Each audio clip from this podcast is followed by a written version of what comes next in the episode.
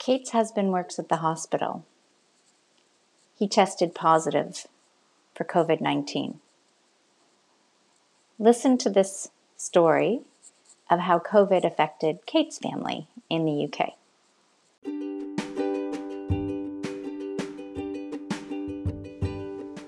Welcome to the Global Party Podcast. I'm Jacqueline Best, host and creator of Best Whole New World, where joy, health, peace, love, and wealth are just the natural vibes. I'll be interviewing real people with real stories from all over the world where they share their transformation, their healing from the inside out. Listen and subscribe and get the health vibe. Welcome, everybody. I'm joined by Kate Brown, calm at work, calm at home. She's just calm. She and I are having tea time. We're talking COVID, dun, dun, dun, because Kate is the only person I know in the entire world, out of all the people that I know, that has actually been tested positive and had symptoms. Those are two key ingredients. Some people get tested positive. I still don't know any of those, but um, tested positive and symptoms. So I really want to hear from Kate and her experience with her family. So, my darling, tea. tea. Tea's the answer. Um, yeah. So we have had COVID in our house twice. Twice. Just once. Yes. Why only have it? How is that possible? Well, quite. How is that possible? So my husband works in um, a hospital, and to be honest, I'm surprised it took so long for him to get it. I was of the opinion he probably would get it sooner than he did. So it took until November. And the only reason he knew he had it was because they get tested every week at work. So he actually didn't have any of these classic symptoms. So he didn't lose his smell, he didn't lose his taste. He knows he didn't have a temperature because every day on his way to in, on his way into work, he gets zapped to, to measure the temperature. So he knows he didn't have a temperature. Uh, so he didn't have any of the symptoms, and um, and he got a positive test. So we were like, oh, well, the symptoms he did have were like tiredness and, and everything and just generally feeling under the weather. And I was a bit like, well, I also feel slightly under the weather, have been for a while. Put it down to the fact that it's, you know, winter. Uh, but you're positive and, you know, you sleep in the same bed in the same house, breathing the same air all night. So I might take myself off for a test and see. So I did, was negative. So we have this in the house, and we all have to self isolate together.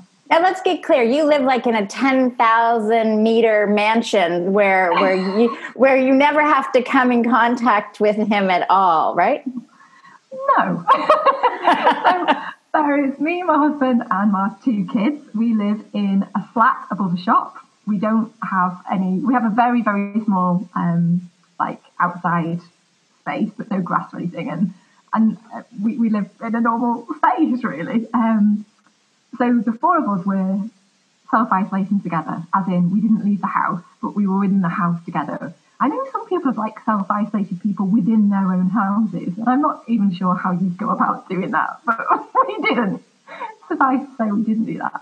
Um, so that first time, just just T was positive. None of the rest of us was positive. Um, the girls didn't have any symptoms at all and just didn't want to test, so fair enough. Um, and then it was after Christmas. The young, I, got really, really poorly. So, um, just exhausted, like really, really exhausted, and like couldn't lift my head off the pillow, exhausted. And it was very classic for me that I knew it was a virus because in the past I've had quite a lot of infections and stuff. And, and I know my own body's response to a virus. And I was like, yeah, this is a virus response. I know what's going on. Also had raging temperature and uh, just was not with it at all. And so I was actually properly in bed for like three days. I've been like wiped out completely, not eating properly and all the rest of it. Classic viral symptoms. Um, and then when I was well enough, which was New Year's Day, we thought, let's go get a test. That, to be to be honest, before that, I wasn't even well enough to leave the house to go and get one. Uh, and by this point, my younger daughter was also running a temperature and, and not feeling the best. So we went, our first family outing of 2021 was to go and get tested. Tested? On New Year's Day. Um, so that was marvellous. Paul, of course, my husband, he couldn't get tested because it was less than 90 days since he had last had it. And the ruling here, I don't know if this is the ruling anywhere else in the world, but the ruling here is that you can't get tested within 90 days of a positive test. I mean, there are so many questions around that, but let's just park that for now. I don't understand that one, right? Like, I, it's something like that here too, because I have a girlfriend whose daughter works as a nursing student. And so they got tested positive. She was about to start her like work thing. So they told her to wait until the 14 days. Then they said, no, what, you just have to wait 10 days. And then she said, 10 days, should I get tested before I come to work where I'm working with all these people? Like, no, it's okay. We, we don't want you to get tested again. And I'm thinking, the same as yeah. you're thinking. Like, does, does, does, does this, I don't even know if they know what they say about these things. Right. So I just I want to go back for a minute here, just so people get clear. So Paul was essentially going to the hospital almost every day, like five out of seven days for like nine months, and had no actual symptoms except he got tired and he had a PCR positive test. Yes. Yes. So, have you ever been tired before in your life? well, yes, exactly. And this this circles back to the point that he would he would never have taken himself for a test based on the way he was feeling. Right. It was just that, he, that for him, because he worked in the hospital, test a weekly test is mandatory. Right. So that's the only reason we knew. At that point, we would never have had any clue at all because he was had none of the symptoms that was supposed to get. Right. So, Asymptomatic. What we usually used to yeah. think was healthy. You might have had a par- like you can have a parasite and be asymptomatic sometimes that it's hanging around there. But eventually, when you have a symptom, that's usually like when Kate got her symptoms, you knew you had a viral infection. Yeah. Totally yeah, different experience. Yeah, completely, completely different. Yeah. Yeah. So do you like did Paul catch anything again or get any any sort of symptoms when you were feeling so awful?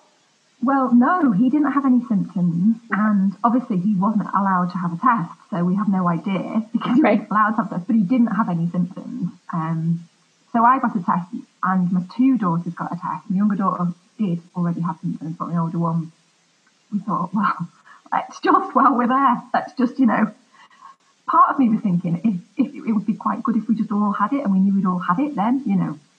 Uh, but my older daughter didn't have it. She was she was negative. So she's managed to be in lockdown with us all for a total of 40, uh, no, 28 days, because 14 days at a time. So it's for a total of 28 days without ever having caused it. That's amazing, isn't it? For this very contagious virus that you're supposed to stay social distance from people and mask, that you could be in closed quarters, breathing the same air, you know, consistently. Were you masked in the house? No, of course not. right? right? Like, you know, there must be some precursor. Does your daughter have a strong immune system? I, I wouldn't particularly say so. No, no stronger than anyone else's, or you know, the rest of us. Um, and it's possible that she did have it at some point previously, just like Paul, but because she wasn't having mandatory tests, we would have had no idea. Right. So, I mean, it is possible that, you know, at some point previously she's had it. Um, and again, been asymptomatic with it. Um, so, yeah, so that's how we started the new year. And then it was really interesting because obviously the way the way it started was with me feeling absolutely exhausted and we did have the temperature. The loss of smell and the loss of taste didn't come until after. It was really bizarre. That only kicked in on about day four or five. So as I was actually starting to physically feel some relief from like, mm-hmm. you know, the worst of it, that's when we were like, oh, can't taste anything, can't smell anything. How weird. And that that has, would have to be the, the single strangest part of the whole experience for me, not being able to taste and smell because I have never had that experience before in my life. And I'm not sure how I'm not sure how you could ever ever have that experience without having it, if you know what I mean. Like you can't even right. imagine what it's like not to smell or taste unless you've actually experienced what it's like not to smell. Right. It's just bizarre. And the biggest impact for me was food. Like I love food, I love eating, and I had literally no interest, no interest at all. And it was a, it was a, it was a, such a bizarre thing to experience that because the taste, because there was no smell for me and there was no taste, there was no interest at all. It was just bizarre. Yeah. You have also used aromatherapy before, right? Yeah, I love aromatherapy. Right. So, did you grab some oils and try to sniff them and see if you could smell them? Yeah, nothing. nothing. Amazing. Yeah. Like just and, gone. And the other really bizarre thing is like you asked me at the very beginning how am I now, and I was like almost 100% better. And I'm saying almost because I think I've got my smell and my taste back, but I'm not actually sure that I have 100% because we, we've been out at times, like two weeks ago, for instance, we were out walking and Paul was like, oh, this stinks here. It's really horrible where we were walking. And I, nothing, absolutely nothing. And apparently it was a really, really strong, like ammonia smell. Mm-hmm. Nothing. I, I was like, well, if I can't smell that, and yet I could smell like a baked potato in the oven at home. So there is so it, it is back. There's a degree to which absolutely I can smell certain things, but there's obviously certain things that are still just not getting through at all. It's just strange, yeah. Well, that kind of works to your advantage if you can smell the baked potato but not the ammonia, right? right. And that's oh, nice things. Yeah. maybe maybe you have this invisible shield now that says no toxics are allowed in your body. yeah. Well, that's amazing that it could could relate. I mean, the experience could be so different for each one of you. Like in, you know, where I am in Canada, it's like we haven't even had anybody hospitalized, right? So we've had 111 cases. I don't even know if any of them had any symptoms. I keep saying where they all just test and no symptoms, right? You know, um, mm-hmm. because PCR tests have been questioned about how effective. Even the World Health Organization came back, I think, on January 20th and said, you've got to start to disclose your cycles, anything above 27, compare it with symptoms because there's too many false positives. So you had that experience now with the people in your life. Is everybody getting COVID? Like, is it, is it really as rampant in the UK in your, in your own circle as I'm reading about? Well, it's interesting because um, obviously, me, the younger daughter, and my husband have had it. We're in one household. Um, my husband, so my in-laws have had it, and my two sister-in-laws have had it with their families, but not all of their families have caught it. So there's a and they're all in the there. same house too. Yes, yeah. And it was really interesting because the first time when Paul had it and I didn't catch it, there were quite a few people that reached out to me and said that they'd heard of that, where like a husband had it but the wife didn't, or the wife had it and the husband did it didn't. Um, and that was the case with one of my sister-in-laws as well.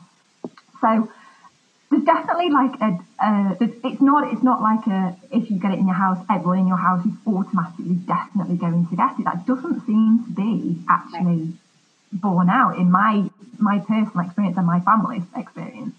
On my side, nobody's had it. Absolutely nobody's had it. And I have uh, a sister and a brother-in-law who work in school and still are going into school every day and stuff and have been the whole time. So it's not as if it's not even as if the people in my life aren't in situations where they, you know, they're not. It's not like they're at home constantly and therefore wouldn't be exposed to it. They're going. Right going to a hospital, going to a school for your living, that you're going to get exposed to people who potentially have it, aren't you? So yeah, yeah. But having said that, I mean, I don't. I, I chose not to listen to the news in March. I made that decision, um, and so I get most of my like information secondhand through Paul or you know other people. Um, but I'm told that the numbers are still rising. The numbers of people with a positive test are still constantly going up and still rising. So somebody somewhere is testing positive at some point every day, I suppose. yeah.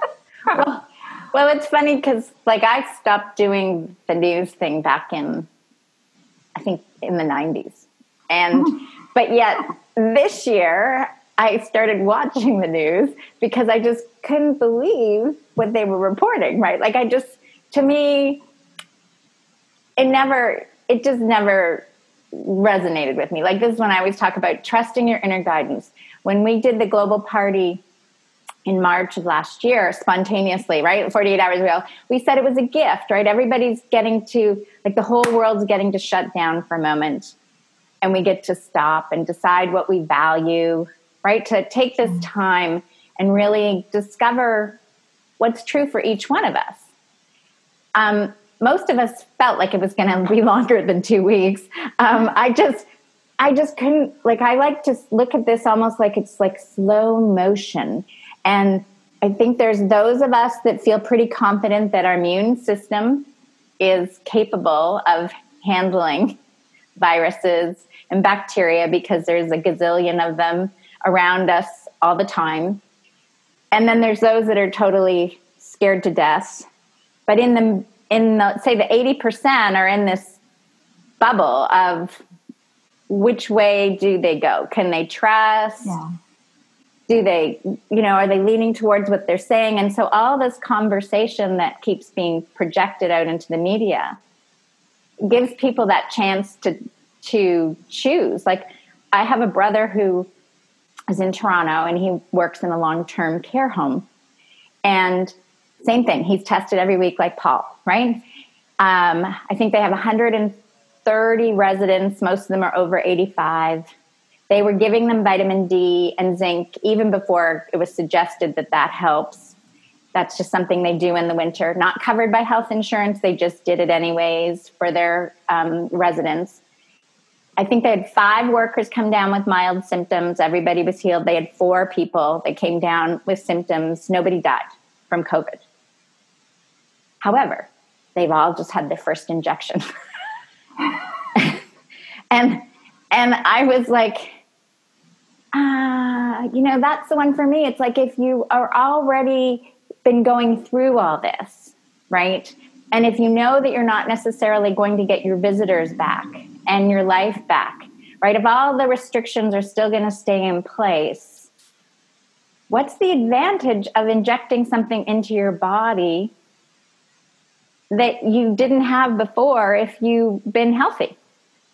Yeah, and that's something that I, I've definitely struggled with because people, you know, this whole narrative of the vaccine is the way out. And that's been the narrative seemingly from the beginning. We need to wait for a vaccine, the vaccine will be the way out. I remember at the very beginning, you know, and I, I, I admit I don't know where the source of this fact is, but I remember reading that, you know, from the introduction of the smallpox vaccine to the eradication of it was 250 years, you know. So we're not talking about a quick fix, and I know things have improved in the time since smallpox vaccine was first introduced, but the point is there that this whole idea that the vaccine is the way out and this is what we need to rely on, really?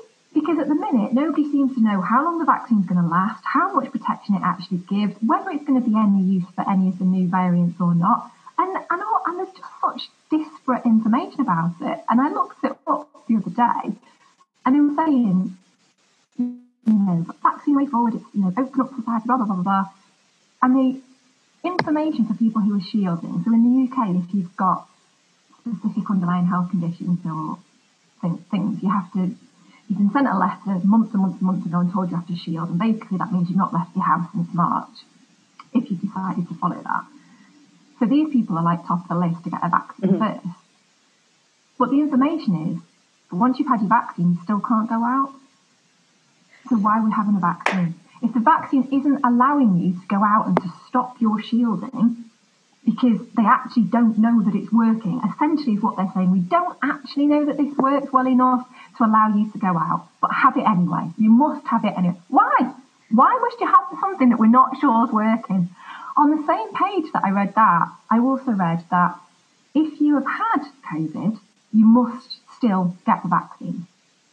Okay, why?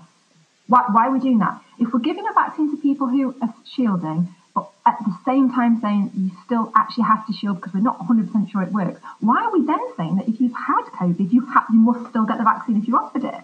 Why, why are we saying that?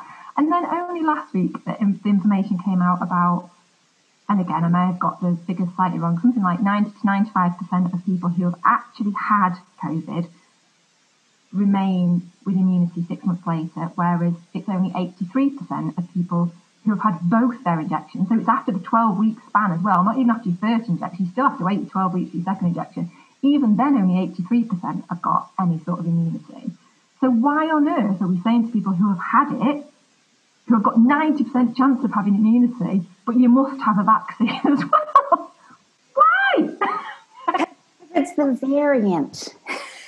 And except, except that they've now, they've now, and that's the thing. They're saying the original information that I read said yes, you must have it because exactly what you said, because the vaccine is, is showing to be good against all these variants. Well, hang on a minute. If what a vaccine does is makes your body have a reaction, an immunological reaction to something, and if I've had it, my body's already done that, and your vaccine was made pre all these extra strains. So if your vaccine pre all these extra strains will also be efficient against all these extra strains, then my body's response, which it's already had, will also be efficient against all these extra strains. Thank you very much. That that that makes sense to me. But you're telling me that isn't true and that I need your vaccine for this. And then now they're saying, oh, but hang on, it might not actually be true of the vaccine either. Well, no, because you can't have these two things that are completely disparate, can you? As true. yeah. yeah. I heard one doctor say that because it's an mRNA vaccine, it's like supposed to be a smart vaccine, you know, in the sense of it's going to help your immune system. And the controversy was well, if you've already had COVID, your immune system already knows that it's it's handled it. So then when you stick this in that is going to trigger this, what kind of controversies are going to cause in your immune system is it then going to think that it's been invaded again right? Like it's not it's not like the polio vaccine. And i think that's the the, the original vaccines and the smallpox vaccine and this vaccine are two entirely different yeah, animals. I, mm-hmm. I would like i started to call this one an injection versus yeah. a vaccine because truthfully who knows what they're putting in your body. You're just trusting. Well, well, also, like the definition of a vaccine is that it gives, it offers protection for the individual, but it also stops the spread. That's the whole point of a vaccine. Well, it seems to be that this vaccine potentially doesn't do either of those two things. Potentially, uh, certainly, you know, if you're in the six, what, what's what's 100 to the great degree, looking at my math isn't good. like 17% of the people who get the vaccine who end up with no immunity, well, then you've had a vaccine, you've got no immunity individually. And if you're still having to shield, then it's also giving no immunity. It's not interrupting the, the spread of it, is it? It's not stopping it. Well, that's the definition of a vaccine. It has to do those two things to be a vaccine. Yeah. If it's not doing those two things, it's not a vaccine. Yeah, I I heard a, a doctor here on the island, and I, I had to give my head a shake, like I'm still. it, it's he said so. They started doing the vaccines of course, in the seniors' home, right? They target the most vulnerable that have survived, but they're not changing their life. And I, and I kind of go, oh. um, I was speaking someone, well, not one on a first in the in the indigenous community, and they were saying, "Hey, we've been experimented on enough in our life. Like we're we're just going to hold hold on this one." And so the doctor said, "Okay, so you get the vaccine, and you're still going to have to keep wearing the mask because people don't know." If you've had the vaccine or not. So that'll make them feel more comfortable.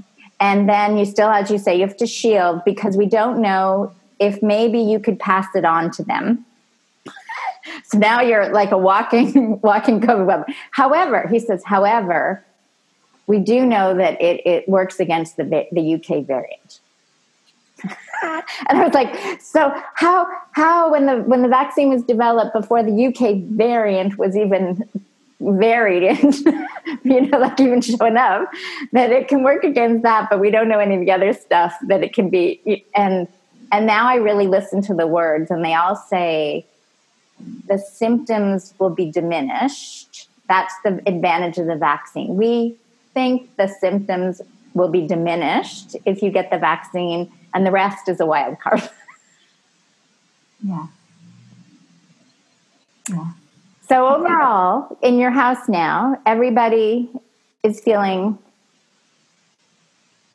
Yeah, everyone's feeling absolutely fine. It's just whether we've all got 100% smell and taste back is still to be debated.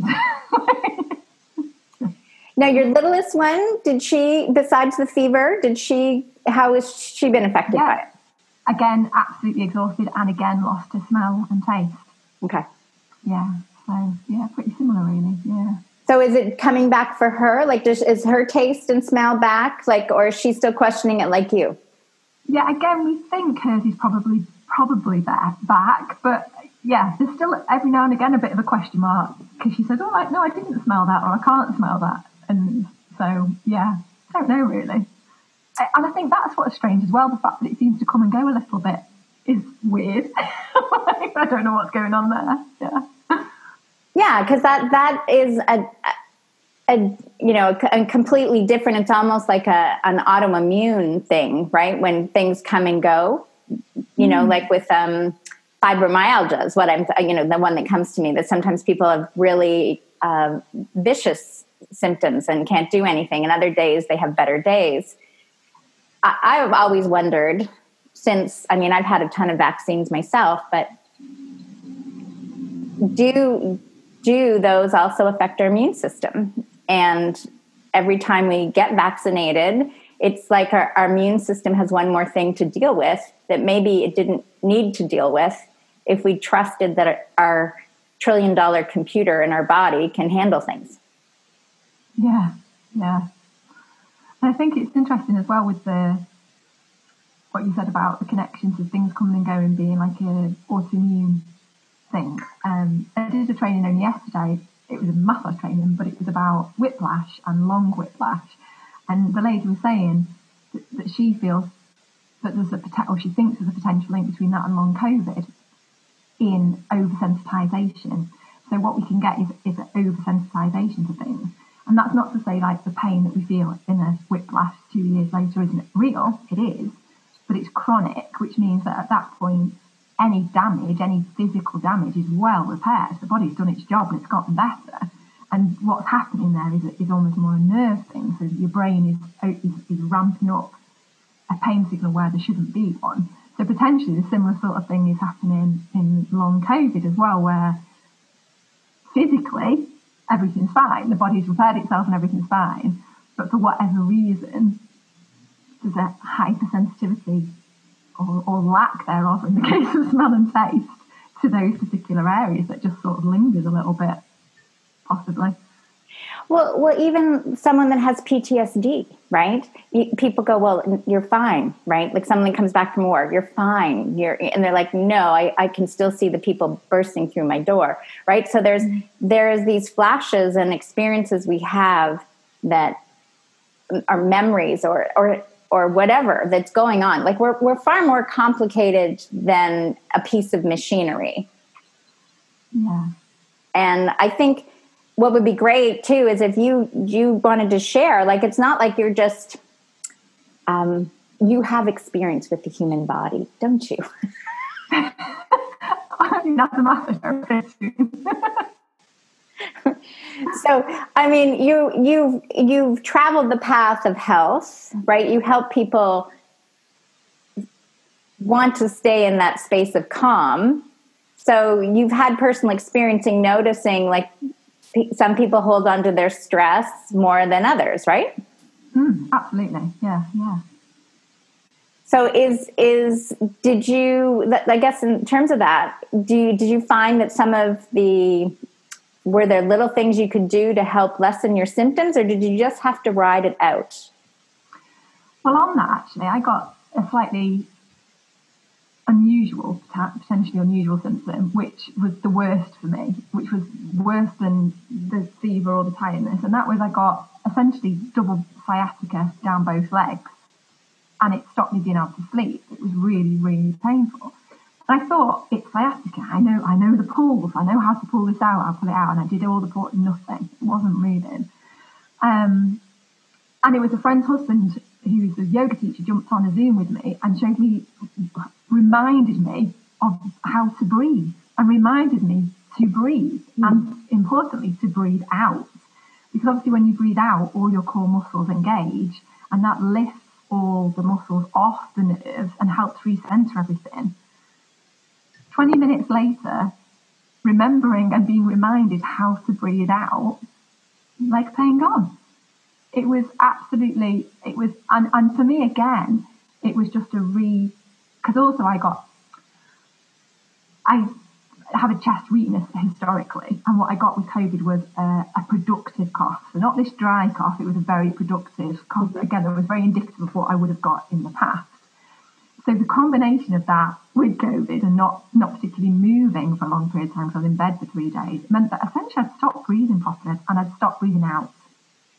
So I was holding on to, physically mm-hmm. holding on to, but also obviously metaphysically that's all like grief and everything as well, isn't it? Holding on to stuff that I just didn't need to be holding on to. And so that was that was a big moment for me, breathing out and consciously breathing in and out and consciously using the breath just to let go and to to, to reduce um, to reduce pain, but to reduce pain in my legs. It's pain in my legs. That's what pain was, and I was breathing to reduce pain in my legs. Yeah. So, is that something that you could model for us when you say making sure you're breathing out? Because I think people are like, well, isn't that what I just do naturally? yeah, absolutely. So there are there are two there are three different things to do. So the first one would be to where should we start? In the beginning. In the beginning, yeah, there was the, the word. Good place to start. Okay, so what I'd like you to do is you're going to do a big breath in, as big a breath in as you can, and on the out breath, you're going to sigh as if the sigh is going to have the sort of feeling of if you come in through the front door after a long day at work and you just of ah. close the front door after yourself. Yeah. So big breath in. and the next one's going to be the say out will be as if you're really looking forward to a holiday. So big big breath in.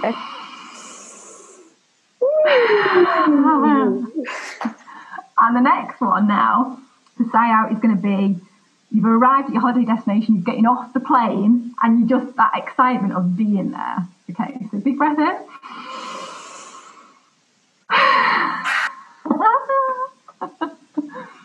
so part of that idea is sighing in different places. That first sigh would have been very top of your mm-hmm.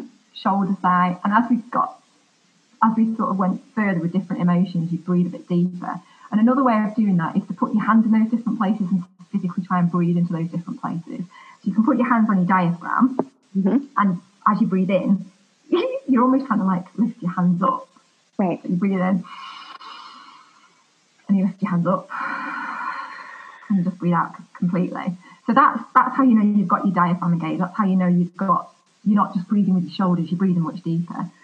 But quite often, that's our dichotomy. We either breathe with our shoulders really shallow, or we breathe with our diaphragm. But we've got this whole bit at the side, which we should and need to be breathing with. so if you put your hands on the side of your ribs, mm-hmm. and what we're aiming for now is as you breathe in, you're going to push your hands away from your body, and we're going to get into those side ribs. And then you breathe out. So this time you're going to breathe into your diaphragm, and then after you breathe, breathe into your diaphragm, you're going to breathe so that your hands are moving apart, if that makes sense. So breathing into your diaphragm and then into your hands.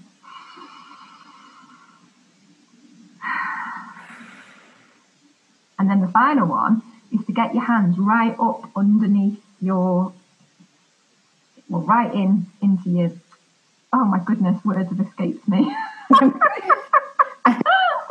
Armpits yeah, picture would be the words I'm looking for.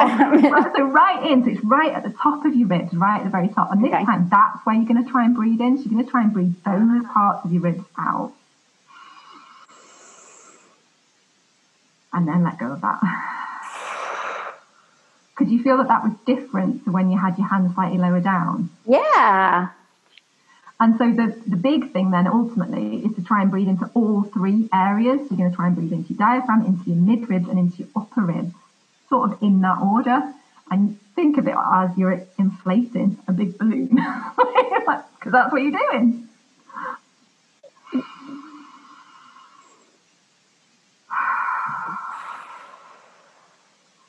Final one you can think about as well is to breathe into your back. That's the other area. Quite often we can we breathe into our front and we breathe into our chest mm-hmm. quite well. Quite often we don't breathe into our back, and that's much easier done if you're actually lying down.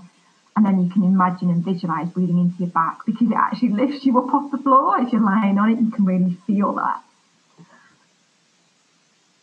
Well, that's amazing because, like, uh, you know, when people put their conscious intention on how they're breathing, COVID is that idea that it's affecting your lungs, you know, mm-hmm. for so mm-hmm. many people. And and although, you know, the original idea was to put them on ventilators, they soon learned that that was um, really killing them. I interviewed a doctor and he was saying, well, truthfully, that's all we knew in the beginning because we didn't think there was any sort of treatment. So they, they came to the hospital and we'd say, well, you don't really have any symptoms.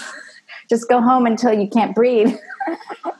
and then come home and we'll stick, you come back and we'll stick you on the ventilator. And then you'll, you know, it was, um, so this idea that there are preventatives like vitamin D and zinc and breathing and being conscious and and then treatment like ivermectin or hydrochloroquine now it's it's coming up more and more all the time the studies there's lots of things that we can do to give people choice other than just the vaccine mm, yeah yeah. Right? I, I, I feel like it's like to me when you're doing the lungs i like to also put people you know in the heart is to your heart is if you just put your hand on your heart or you imagine your heart is beating forward and backwards like it's actually supporting and sending the blood and and, help, and you know visualizing like children would do that are in cancer wards that they're you know the white blood cells are taking care of everything you know the infection and and when you start to use your mind about what you want to achieve it changes the focus on the discomfort because the discomfort and the fear is so constricting yeah completely, absolutely. And that was, uh, and again, that was a big thing for me. Obviously, I was aware that I was going into fear with my legs and an annoyance because I couldn't sleep. And because I couldn't sleep, that was then a very negative cycle that was putting me further and further into that position. And I was breathing less and less. And, and it was, it was a, a downward negative spiral. And I was lucky because, you know, my friend helped, reached out and helped. Um, and I can see how it's how easy it is to get into those negative, you know, downward spirals in any part of life for any reason. It's so easy to get into them, um, and it's equally simple often the way to get out of them if we just know what it is. Breathing is so simple; we all have access to it. But I wouldn't. I was in such a downward spiral in place. I wouldn't have thought this is what I need to do Having said that, I was already trying to breathe more deeply. So there was a part of me that was aware I needed to breathe more deeply. What I wasn't doing was the full extent, and I wasn't sitting up to do it, and I wasn't standing up to do it, and I wasn't doing it in different, you know. Mm-hmm. So there's always, I think there's always, and that's I think where you talk about like your intuition and and you know your inner guidance. There's always a part of you that knows what to do and it's trying to get you to do it. Uh, and I think it depends how how far you are down the spiral as to whether or not you can even hear it, act on it, know what to do with it. And sometimes you just need someone else. You need someone else just to reach down and give you a bit of a hand, really. Well, I think that's a great point. Is because if you're going down the downward spiral, like so, did was it was it the sense that the friend just reached out and said, "Hey, how are you doing?" yeah, she'd messaged me and asked me how I was doing, and I had been really honest. And I told her in my reply, I'm I'm I'm really bad. These legs are driving me bonkers. I can't sleep, and I'm in a really bad place. And again, I think there's a degree to which we aren't honest. When people ask us how we are, yeah. fine, we're fine, we're fine, and I wasn't. Yeah. So when you give the gift of honesty like that, she was unable to give me the gift of help. It's, yeah. Yeah. and and so to me that's that's that sense of um, help shows up it does show up it's whether or not as you just said are we open to receiving it or do we just want to put on the i got this pretty face sort of mm-hmm. thing. I remember having a time like that where i was like catatonic.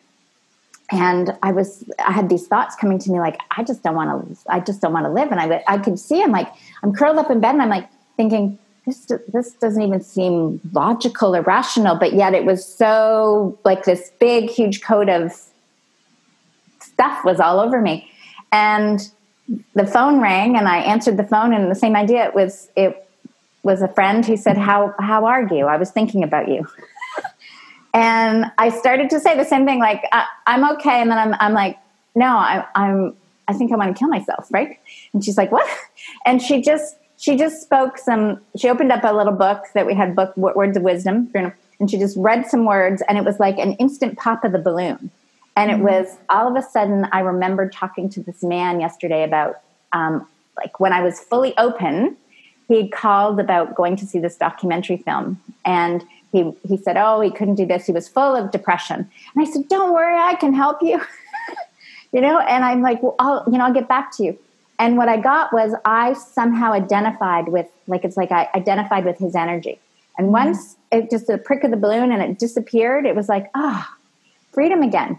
And so I guess what we're saying here in both these situations is that people reach out to you because they might be getting that guidance to reach out to you because they're the solution to your situation.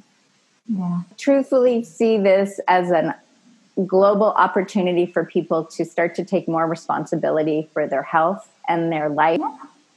And we will close off with that. May you all be calm at home.